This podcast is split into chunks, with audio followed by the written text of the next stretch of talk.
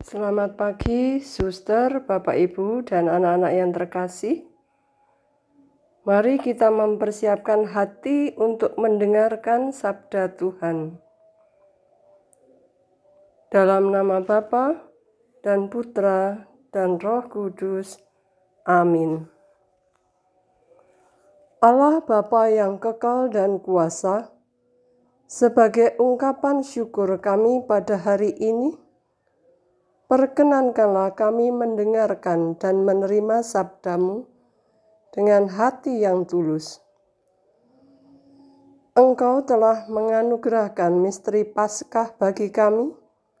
Semoga dengan memahami sabdamu, kami kau mampukan untuk melakukan kehendakmu. Ya Bapa, bersabdalah, hambamu mendengarkan.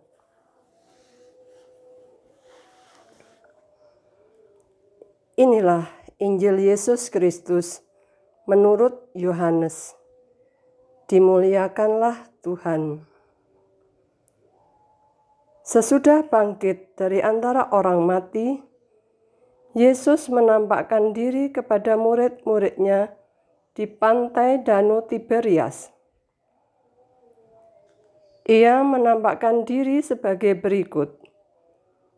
Di pantai itu, berkumpul Simon Petrus, Thomas yang disebut Didimus, Nathanael dari Kana yang di Galilea, anak-anak Sebedius, dan dua orang murid Yesus yang lain. Kata Simon Petrus kepada mereka, "Aku pergi menangkap ikan." Kata mereka kepadanya, kami pergi juga dengan engkau.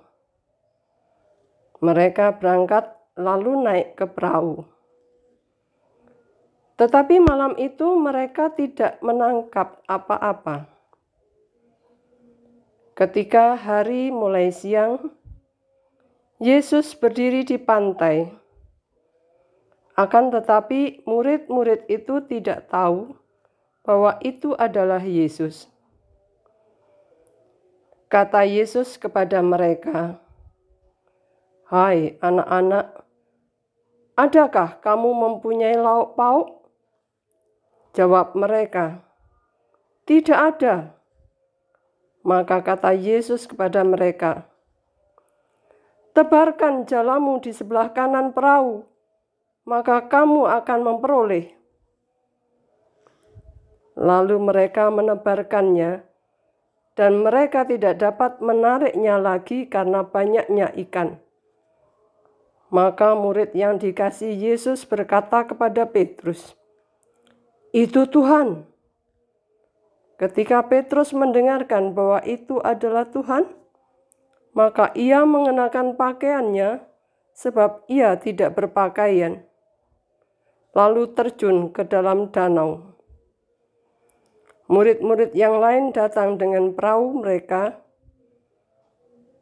karena mereka tidak jauh dari darat. Hanya kira-kira 200 hasta.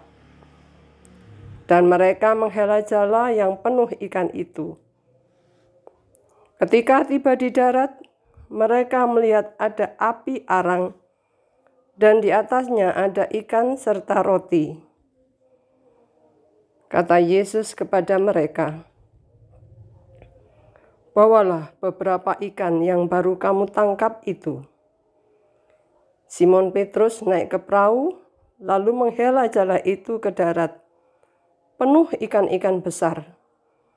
153 ekor banyaknya. Dan sumbuh pun sebanyak itu, jala tidak koyak. Kata Yesus kepada mereka, "Marilah dan sarapanlah." Tidak ada di antara murid-murid itu yang bertanya, berani bertanya kepadanya, "Siapakah engkau?" Sebab mereka tahu bahwa Ia adalah Tuhan. Yesus maju ke depan, mengambil roti, dan memberikannya kepada mereka. Demikian juga ikan itu Itulah ketiga kalinya Yesus menampakkan diri kepada murid-muridnya sesudah ia bangkit dari antara orang mati. Demikianlah Injil Tuhan. Terpujilah Kristus. Suster, Bapak, Ibu, dan anak-anak yang terkasih, di Danau Tiberias ini Yesus telah menampakkan diri kembali kepada beberapa muridnya yang telah kembali pada aktivitasnya yang semula, yaitu menjadi nelayan. Ini menandakan bahwa para murid mulai kehilangan kepercayaan diri akan kealahan Tuhan Yesus. Semalaman mereka menebar jala, tetapi tidak ada hasil. Hingga menjelang siang, ada seseorang yang meminta untuk menebar jala ke sebelah kanan perahu. Dan ajaibnya, jala mereka sulit ditarik karena banyaknya ikan. Dari kejadian ini, murid yang dikasih Yesus selalu menyadari dan berkata, "Itu Tuhan." Kita pun sering demikian. Karena kesibukan, rutinitas, ataupun kegagalan, kesenangan, penyakit, bencana, kesulitan hidup, terkadang lupa bahwa Tuhan itu selalu menyertai kita. Saat senang, kadang-kadang lupa bersyukur. Saat susah, merasa Tuhan meninggalkan kita. Namun demikian, dengan kesabarannya, Tuhan selalu memberikan tanda-tanda bahwa Dia yang mengasihi tak pernah meninggalkan umatnya.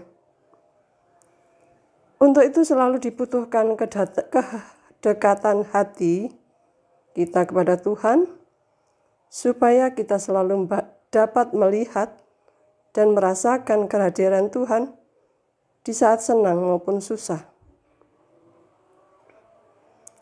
Kiranya Paskah Tuhan semakin meningkatkan iman, harapan, dan kasih Tuhan dan kasih kita kepada Tuhan. Amin. Marilah kita berdoa. Tuhan Yesus Kristus, Engkau telah wafat dan bangkit dari kematian Semoga semangat kasih Petrus dan Yohanes menguatkan iman kami, mengobarkan harapan, dan menyalakan kasih untuk untuk rela menolong sesama, terlebih mereka yang menderita dan terabaikan. Terangi hati dan budi kami dengan rohmu yang kudus, sebab engkaulah penyelamat umat beriman. Berkatilah kami dengan seluruh aktivitas kami sepanjang hari ini. Kiranya hanya namamu yang kami muliakan. Sertailah pula saudara-saudara kami yang mengalami bencana di NTT. Semoga peristiwa ini semakin menguatkan iman dan harapan mereka kepadamu, Sang Juru Selamat abadi. Amin.